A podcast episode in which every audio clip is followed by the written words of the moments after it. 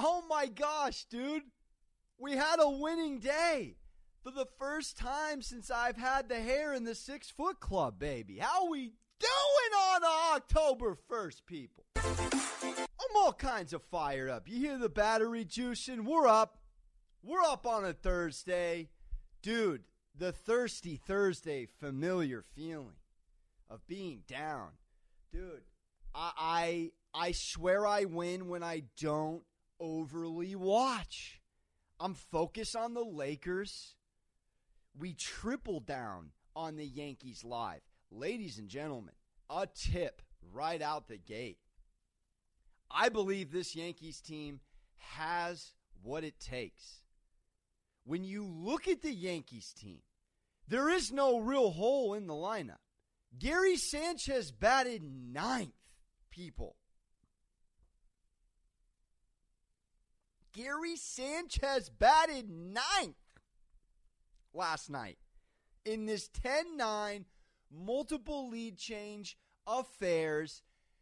Absolutely exquisite Yankees baseball. It almost reminds me of not quite to the magnitude of the Cowboys Falcons comeback the other week in favor of the Cowboys, but the Yankees to be down 4 nothing in the first out the gate for Tanaka to hang in there and give you three scoreless, two through four.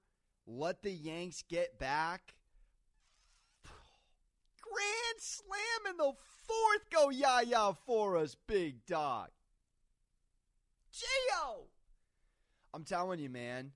It's it's like they're like star. Half these guys are like stars, though, when it comes to the Miami Heat philosophy. I'm cross pollinating sports here all day long. What do I mean by that? The Yankees offense, like the Heat's offense, it doesn't matter. It was Judge in game one. It was Gio and DJ last night. I mean, I'm telling you, it, it, pick a guy, pick a problem. Yankees future, Yankees futures before the season was a no brainer. Yankees futures now, well, I think they have their biggest test. I think the winner of this series, we have now Yankees and Rays. Yesterday on the cast, I was high on the Rays and the Yankees, and my FU parlay of the day almost hit. Guess what team didn't? Went three for four on the FU parlay. Dodgers won 4 2 over the Brewers. Yankees won the 10 9 thriller. And of course, the Rays spanked the Jays. And the Padres, Chris Paddack gives up four, speaking of four in the first two run Yaya by Goldschmidt. Quick little shout out. Uh, my brother Matt played childhood baseball several years in with the homie Chase. Shout out to the homie Chase. Great dude. Great teammate. And those two guys were childhood teammates of Tommy Edman And we're on Tommy Edman's dad's club teams growing up. And Tommy Edman is in the starting lineup for the STL Cardinals. This series uh, had a had a three bagger assignment yesterday, which I was talking out with Matt. Not sure why they're putting him at third after they're bouncing him around in outfield in the outfield, but he's so valuable and so utilitarian, Chris Taylor esque. You can stick him in four or five. I mean, probably four spots, and he's comfortable. And anyways, the Cardinals spanked us. Um, I'm numb over it because Clevinger and Lamet aren't even on the roster, which means Davies is on the hill today. It's a best of three series. I, I may be enjoying the playoffs for the Padres for the first time since CD-ROMs were in order for just a few more hours. I mean, dude, T9 word texting, flip phone, sidekick, entourage, best show on TV. You've been watching the content every day. You've heard every other which way I've plugged. Stadium Arcadium album, double album drop. This that was the year the Padres last were in the fucking playoffs. Dude. And we get mollywopped in game one by the Cardinals. Tatis has two on, two out twice. Cronenworth, the rookie, gets in two pickles. What is this, the minors? in third grade, dude. You're getting in two base running botches, dude. This would have been an unbelievable, might have been the best gambling day of my life if the Padres won, dude. The Yankees, people, back to the Yankees. We stop we talk about value in baseball. I'm watching these live lines, people. I'm watch I'm studying. I'm a sick individual with it, dude. Shout out to Carson for rocking with my Yankees, Dodgers, Lakers parlay if you're listening daily. We are on it, people. There's a chance I'm dialed in till I schwitz again. Had a Lakers Dodgers parlay last night.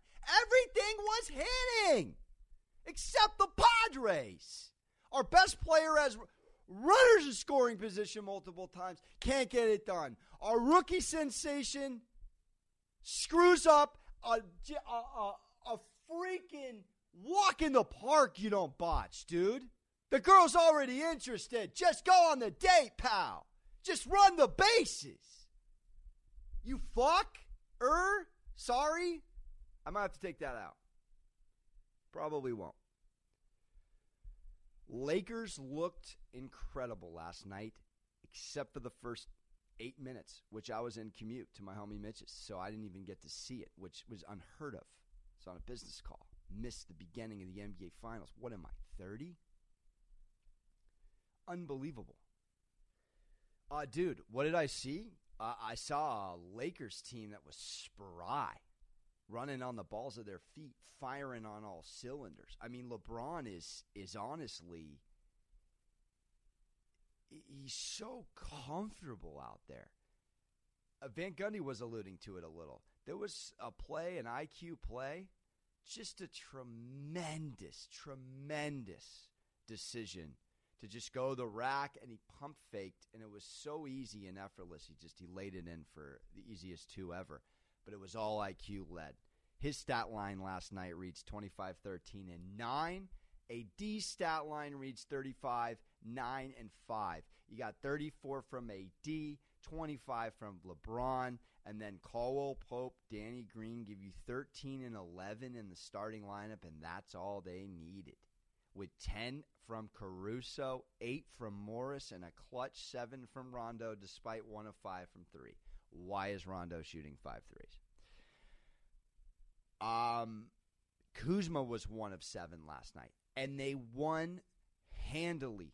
116.98. We hope Dragic is all right. He only played 14 minutes, three of eight shooting, six points, and then he left. Duncan Robinson didn't score. 0 of 3 from field goals at the three point behind the arc range. Homeboy didn't even, geez, dude, feel free to shoot a layup, pal. You're six, whatever. Six foot, what is he, six nine? six, seven, at least. Nunn gave you 18 off the bench. A lot of garbage buckets, but Kendrick Nunn came in, who's going to have to come in.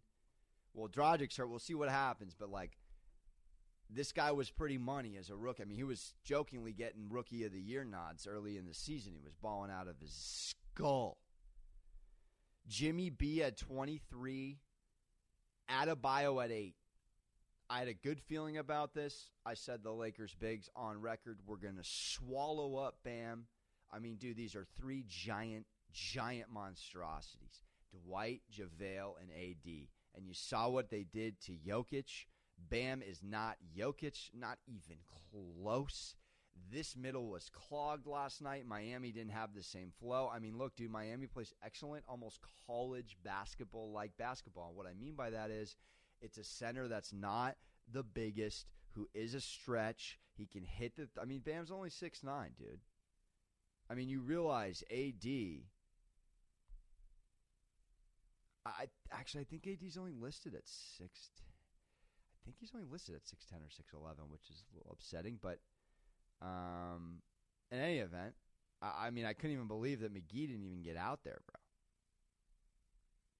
Dwight Howard played 14 points and had two, 14 minutes, excuse me, and had two points and started. Eight tough boards, though. Anyways, I said Lakers in six. Lakers in five seems a little more right. This kind of screams that Lakers Sixers series. Cowherd made a good point, though. Talked about how the Lakers recipe is very much just two stars and then the rest are role players. And he did this whole breakdown of the ten best players in the in the series, and one and two are obviously LeBron and AD, and the rest you go like three through seven, Miami. and then you have like the Kuz, Caldwell Pope, Rondo conversation to round out the 10 best players in the series. Everyone else is on Miami, but the two best players gave you 34 and 25 last night. Comfortably. Comfortably. Lakers, bro. Felt right. I really hope somebody took something out there. I mean, dude, this is just the Lakers' year, man. Bubble never counted, whatever. This one's for Kobe. Screw everybody. This is literally for Kobe. This is healing for Lakers Nation. Three games away. Not getting too excited, but a nice win. Today's picks, I'm going Atlanta. Uh, they've already kicked it off, not going to lie, but I'm going Atlanta. Uh, Castillo's on the hill for the Reds, but I think in a short series, Atlanta knows they've already seen what the their fellow contemporary, which is the second game, the Marlins did to the Cubs. I got that game wrong yesterday. I was six and two in MLB games. The two I got wrong, my hometown team and the Cubs, the two emotional picks, because I said it. That's a lot of value to get the Marlins plus one and a half. I mean, that's value. The the Yankees last night down four nothing. At one point after that too, they were plus three seventy ish. Depends on your book. That's over three times your money. You could have got the Yankees if you believe. Look, dude, the Yankees have magic. They have playoff magic. They always have. They always will. You get the Yankees against a team that I hate to say it in the Indians that has has been on the wrong side of some bad beats. You got to go with your instincts. Three and a half times, or in this case, over three and a half times your money last night. 50 bucks to win over 150 on the Yankees down that early in the game? Come on. Dude, these games are half a workday. I mean, these guys can go from a bad mood, take a nap, do some laundry, knock out a few errands, come back in a good mood, and finish the game out in cover. I mean, this is how long these fucking baseball games are. It's insane. It's insane. On that note, though, Yankees plus 370 last night, not to mention, and I know I nabbed him. I hope you did. You could have got him at plus three and a half, plus two and a half.